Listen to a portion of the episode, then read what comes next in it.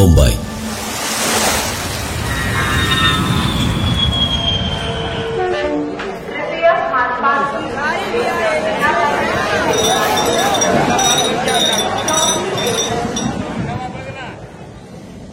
हिंदुस्तान का एक सबसे बड़ा शहर। हज़ारों सपने आँखों में लिए। लाखों लोग रोज हर कोने से यहाँ आते हैं। एक बेहतर ज़िंदगी की तलाश में। धवल की पिछली किताब बहुत हिट हुई थी।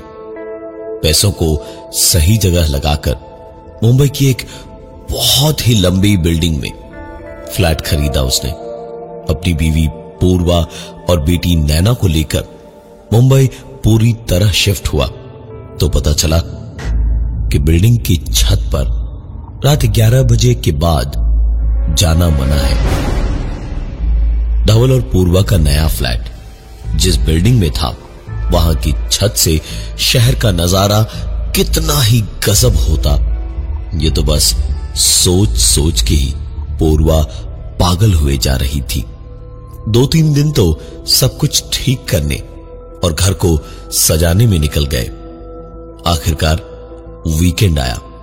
शनिवार की शाम को तीनों बाहर डिनर करके लौटे। तो मौसम बहुत अच्छा हो गया था। ठंडी हवाएँ थी और तकरीबन साढ़े ग्यारह बजे बारिश शुरू हुई। मुंबई की बारिश कितनी खूबसूरत होती है, ये सभी जानते हैं। और बरसात में शहर का नज़ारा अपनी बिल्डिंग की छत से कैसा लगेगा, पूर्वा ये सोच सोच के ही खुशी से पागल हुए जा रही थी। नैना गहरी नींद में थी तो उसने धवल से ऊपर छत पर चलने को कहा।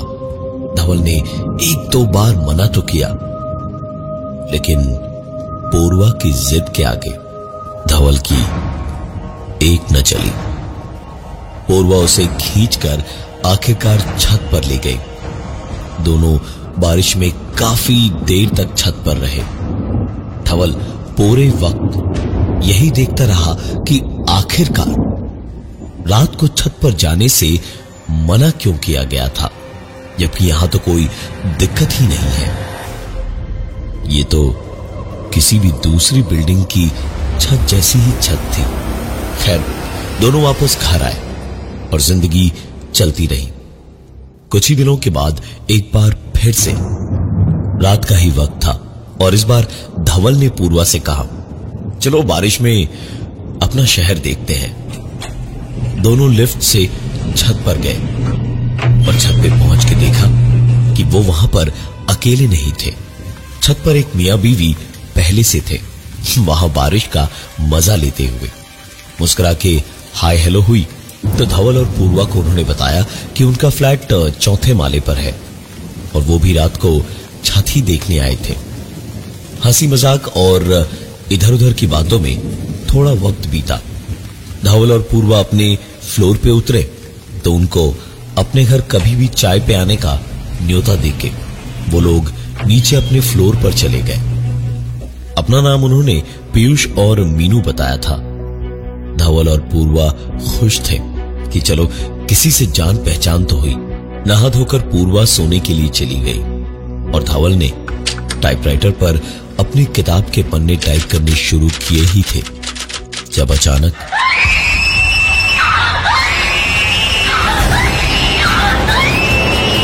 नैना के कमरे से उनको ज़ोर ज़ोर से चीखने की आवाज़ें आई। दोनों दौड़े दौड़े नैना के कमरे में पहुँचे। तो देखा नैना नैना अपने पलंग पर डरी, कांपती हुई सी बैठी थी। आँखों में उसके आँसू थे और अचानक एक टक दरवाजे की ओर देखे जा रही थी। पूर्वा ने ज़ोर से नैना को गले लगा लिया और कहा, घबरा मत। मैं हूँ ना यहाँ। तू चिल्लाई क्यों? धवल ने भी नैना के सर पे हाथ फिराकर कहा हाँ बेटा, बताओ क्या हुआ? चिल्ला क्यों रही थी तुम? जवाब में नैना ने हाथ उठाकर दरवाजे की ओर उंगली से इशारा करते हुए बताया कि वहाँ उसने किसी को खड़े देखा था, जो कि उससे कुछ कह रहा था। लेकिन समझ नहीं आ रहा था क्या। ज़रूर बच्ची ने कोई डरावना सपना देखा होगा जिससे डर गई होगी यही सोचकर पूर्वा ने हंस के उसे प्यार से समझाते हुए कहा डर मत बेटा मैं हूँ यहाँ पापा है यहाँ। तू सो जा वो नहीं आएगा यहाँ.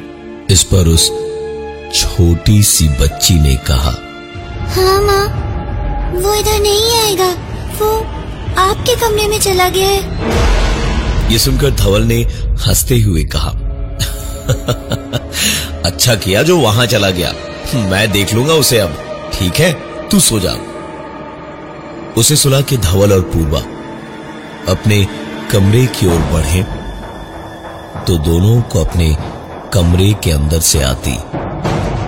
एक आवाज़ साफ़ साफ़ सुनाई दी।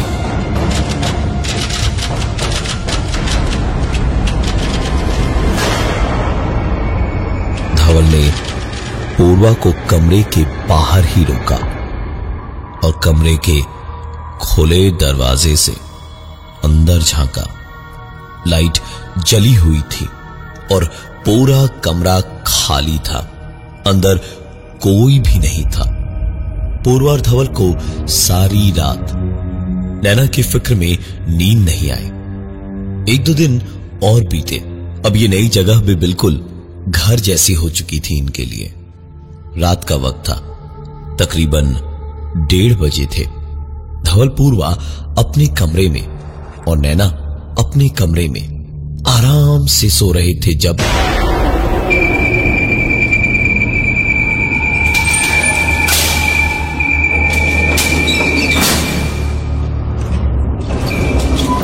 धवल की नींद अपने घर के ठीक बाहर, लिफ्ट के खुलते बंद होते दरवाजे की तेज आवाज़ से खुली। धवल उठकर सीधे बाहर ही गया और जाके देखा, लिफ्ट उसकी ही फ्लोर पर रुकी हुई थी। अंदर कोई नहीं था, लेकिन उसका पंखा चल रहा था। उस पुराने स्टाइल की सर्विस लिफ्ट की खासियत थी कि उसमें कोई चढ़ के दरवाज़ा खींच के बंद करे, तभी उसका पंखा चलता था और जब उतरे तो 20 सेकंड में बंद हो जाता था। लेकिन ये पंखा अभी भी चल रहा था। धवल ने लिफ्ट का जालीदार दरवाज़ा खोला और पता नहीं क्या देखने की उम्मीद में अंदर जाके खड़ा हुआ। ऊपर देखा और तसल्ली हुई तो धवल पलट के लिफ्ट से निकलता। इससे पहले ही लिफ्ट का दरवाज़ा अपने आप बंद हुआ। धवल आवाज़ लगाकर सिक्योरिटी या किसी को बुलाए। इससे पहले ही उसके पीछे से किसी ने उसके मुँह को दबाकर बंद कर दिया। धवल की आवाज़ गले में ही दबके रह गई।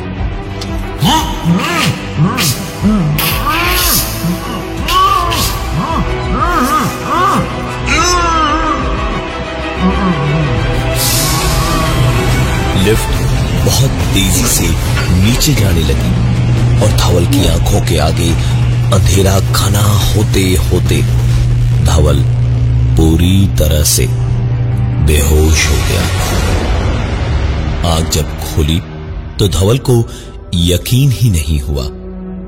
वो अपने कमरे में, अपने बिस्तर पर आराम से सोया हुआ था और पूर्वा पूर्वा बाहर किचन में रोज की तरह गुनगुनाती हुई नाश्ता बना रही थी। धवल तुरंत चिल्लाया पूर्वा पूर्वा मैं वापस कैसे आया? कौन लाया मुझे? मैं तो बेहोश हो गया था लिफ्ट में। पूर्वा ने जब धवल का ये सवाल सुना तो किचन का सारा काम छोड़कर कमरे में गई और उसने धवल से कहा धवल काम करते करते पागल हो गए हो तुम। यही सोए थे रात को। जाओ, बहुत काम पड़ा है, नैना को स्कूल छोड़ के आओ। धवल ने भी सोचा कि क्या अजीब सपना था। बिल्कुल लगा जैसे सच ही था। नैना को नीचे स्कूल बस तक तो लिफ्ट में जाके छोड़ आया। लेकिन वापसी में पता नहीं क्यों, लिफ्ट में चढ़ने की हिम्मत ही नहीं हुई। सीढ़ियों से ही वापस ऊपर चढ़ने लगा। थर्ड से फोर्थ फ्लोर पे जाने लगा तो धवल की आँखें हैरानी से चौड़ी होती चली गई। सामने ऊपर फोर्थ फ्लोर से पीयूष और मीनू खून से सने कपड़ों में एक टक, नाक की सीध में बिना आग की पुतलियाँ या हाथों को हिलाए, सीढ़ियों से नीचे उतर रहे थे। धवल के करीब जब वो पहुँचे तो धवल ने कहा अरे पीयूष पीयूष मीनू ये ये क्या हुआ? ये आ, आपके कपड़ों में खून कैसे? सब ठीक तो है ना? उन दोनों ने जैसे ना ही धवल की बात सुनी और ना ही जैसे उसे देखा भी। धवल कुछ देर उन्हें बस देखता रह गया। वो उन्हें आवाज़ें तो देता, लेकिन वो रुके नहीं। धवल तुरंत उनके पीछे पीछे, नीचे भागा और नीचे जाके देखा तो पीयूष और मीनू कहीं नहीं दिखे। धवल ने तुरंत सामने बैठे वॉचमैन से पूछा तो वॉचमैन ने बताया कि यहाँ से तो कोई भी नहीं गया। धवन ने एक दो बार और पूछा, लेकिन वॉचमैन का जवाब ना ही था। धवल ने उस सिक्योरिटी गार्ड से सिक्योरिटी कैमरा की रिकॉर्डिंग निकलवा कर देखी तो धवल को खुद पे ही भरोसा नहीं हो रहा था। वीडियो फुटेज में धवल अकेला ही सीढ़ियाँ चढ़ता हुआ कुछ देखकर रुका और फिर हवा में किसी से बातें करने लगा और फिर किसी के पीछे पीछे नीचे भागा। लेकिन उसके अलावा उसके अलावा उस वीडियो में और कोई नहीं था। इन सारी चीज़ों को देखने के बाद धवल तुरंत सिक्योरिटी गार्ड की ओर पलटा और उसने कहा, ये जो फोर्थ फ्लोर पे पीयूष और मीनू रहते हैं, ये क्या करते हैं? क्या हिसाब है इनका? सिक्योरिटी गार्ड तो ऐसे धवल को देखने लगा, जैसे पता नहीं उसने क्या सुन लिया। क्योंकि उसके मुताबिक पीयूष और मीनू फोर्थ फ्लोर पे रहते थे और वहाँ से लड़कियों को खरीदते, बेचते थे। धंधा ऐसा जिसमें पता नहीं कब कौन फंस जाए। बिल्डिंग की ही एक लड़की को जब धोखे से वो बेचने जा रहे थे तो लोगों ने उन्हें पकड़ के इतना मारा इतना मारा इतना मारा कि दोनों दोनों आज से चार साल पहले मर गए थे। और आज तक आज तक जिसने भी उन दोनों को छत पे रात 11 बजे के बाद देखा भी है, उसके घर में किसी न किसी की मौत हुई है। ये सारी बातें सुनने के बाद धवल को एक पल चक्कर सा आ गया। आँखों के आगे अंधेरा छा गया। और ऐसा लगा जैसे धड़कन रुक सी गई है। धवल की आँखों के सामने तुरंत पूर्वा और नैना का मुस्कुराता चेहरा आ गया। धवन वापस ऊपर अपने फ्लैट की ओर भागा और पहुँच के बस एक एक पल गिनने लगा। पूर्वा अपना काम करती रही और अपनी किताब का काम करते करते धवल लगातार पूर्वा पे नज़र रखे हुए था। दोपहर हुई तो धवल नहाने गया और इतनी ही देर में नैना स्कूल से लौटी। सर पहुँचते पहुँचते धवल ने स्कूल बैग रखकर अंदर आती नैना को हाथ में चिप्स का पैकेट लिए हुए देखा। तो पूछ ही लिया, ये कहाँ से मिला बेटा? नैना के जवाब ने धवल के नहाकर पानी पहुँच चुके सर को, फिर से पसीने से भिगो दिया। क्योंकि नैना ने बताया कि उसे वो चिप्स का पैकेट फोर्थ फ्लोर वाले पीयूष अंकल ने दिया है। धवल ने तुरंत पैकेट छीनकर बालकनी से नीचे फेंक दिया और नैना को डांट दिया कि किसी भी अजनबी से कुछ भी ना ले कभी। बेचारी बच्ची कुछ देर रोई और फिर सारी बातों को भूल गई। धवल भी अपने काम में लग गया। शाम को नैना के बिल्डिंग के बच्चों के साथ खेलने का टाइम हुआ। तो उछलती कूदती हुई नैना अपने हाथों में कुछ छुपाए हुए जाने लगी। तो धवल ने रोक कर पूछा कि उसने हाथों में क्या छुपाया हुआ था? तो नैना ने मुस्कुराते हुए हाथ आगे किए तो एक चिप्स का पैकेट था, जो उसके फोर्थ फ्लोर वाले पीयूष अंकल ने दिया था। और इतना कह के नैना खुले दरवाजे से बाहर भाग के लिफ्ट में घुस गई। धवल उसे रोक पाता, इससे पहले ही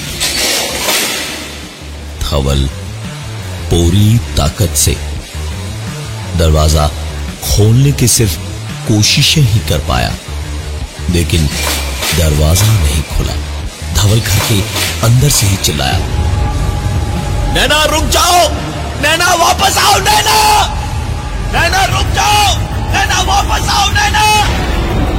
धवल रोता चीखता हुआ अपनी जाती हुई बेटी को रोक ही रहा था। जब अचानक क्या हुआ पापा? धवल दौड़ कर गया और नैना को अपने सीने से चिपका के डरा डरा सा इधर उधर देखने लगा। पूर्वा भी चीख पुकार सुनकर किचन से बाहर आई। धवल एक बार नैना को देखता और एक बार इधर उधर देखता। और फिर बड़े अजीब से पागलपन के साथ उसने पूर्वा से कहा, पूर्वा, थोड़े ज़रूरत भर के कपड़े और सामान पैक कर लो। हम यहाँ नहीं रहेंगे। यहाँ से अभी के, अभी निकलेंगे हम। नैना जरा सा आगे बढ़ी। धवल से कुछ कहने वाली थी वो। तभी धवल को सुनाई दी।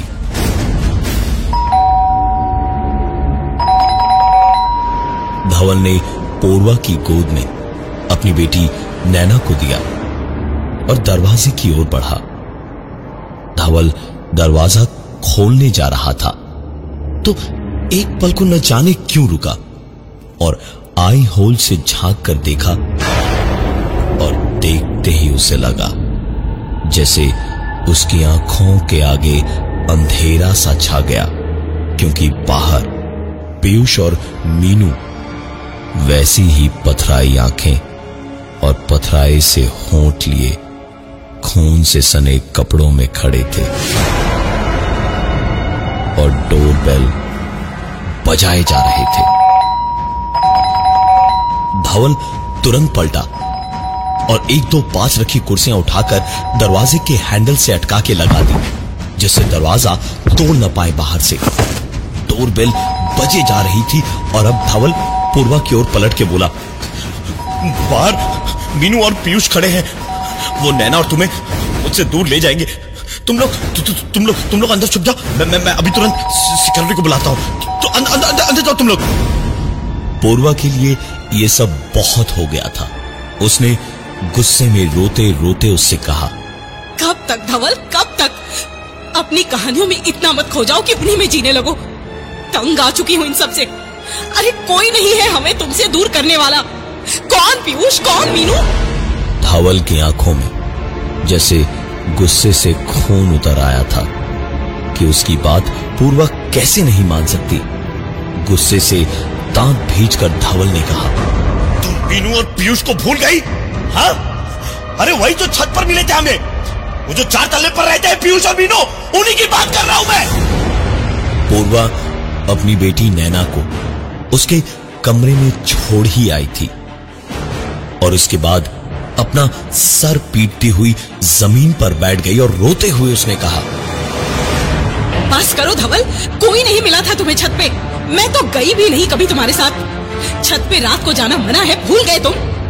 धवल मैं भी इंसान हूँ थक चुकी हूँ अब इन सबसे। जीना दुश्वार हो गया है मेरा। वो भूल गई। तंग आ चुकी हूँ इन सबसे। कब की बात कर रहा हूँ मैं। पूर्वा और धवल के बीच बात इतनी बढ़ गई कि पूर्वा बात कहते कहते ही बालकनी तक गई और एक बार पलट के धवल को जी भर के देखा और फिर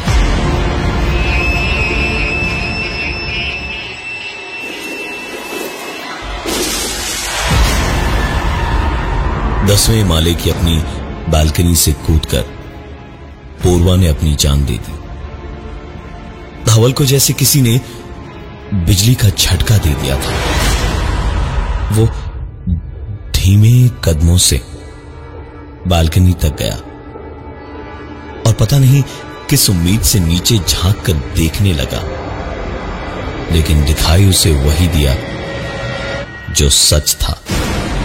पूर्वा की लाश खून में डूबी, बिल्डिंग के नीचे पड़ी थी। और चारों ओर से लोग उसे घेर कर खड़े थे। और ठीक उसी वक्त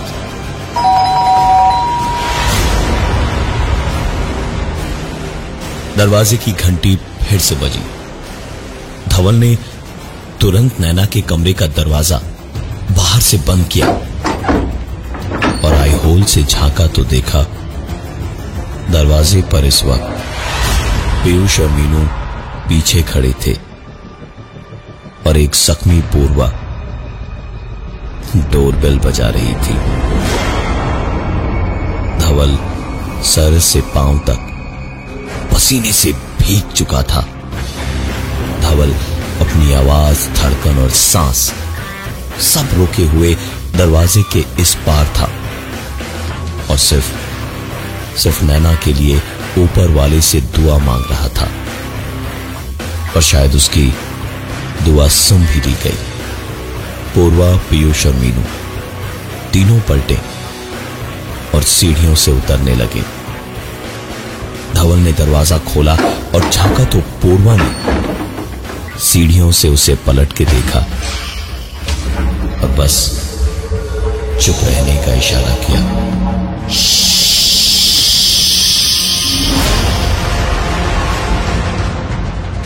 इतना कहते कहते पूर्वा, पीयूष और मीनू के साथ सीढ़ियों से उतरते हुए नीचे चली गई। धवल ने वो घर, सारे क्रियाकर्मों के बाद तुरंत खाली कर दिया। उस बिल्डिंग का चौथा और छठा माला आज भी सील किया हुआ है। और चौकीदार सिर्फ़ एक ही बात कहता है जिस किसी ने भी रात के 11 बजे के बाद पीयूष और मीनू को छत पर देखा है। उनके परिवार के किसी एक सदस्य की मौत ज़रूर हुई है।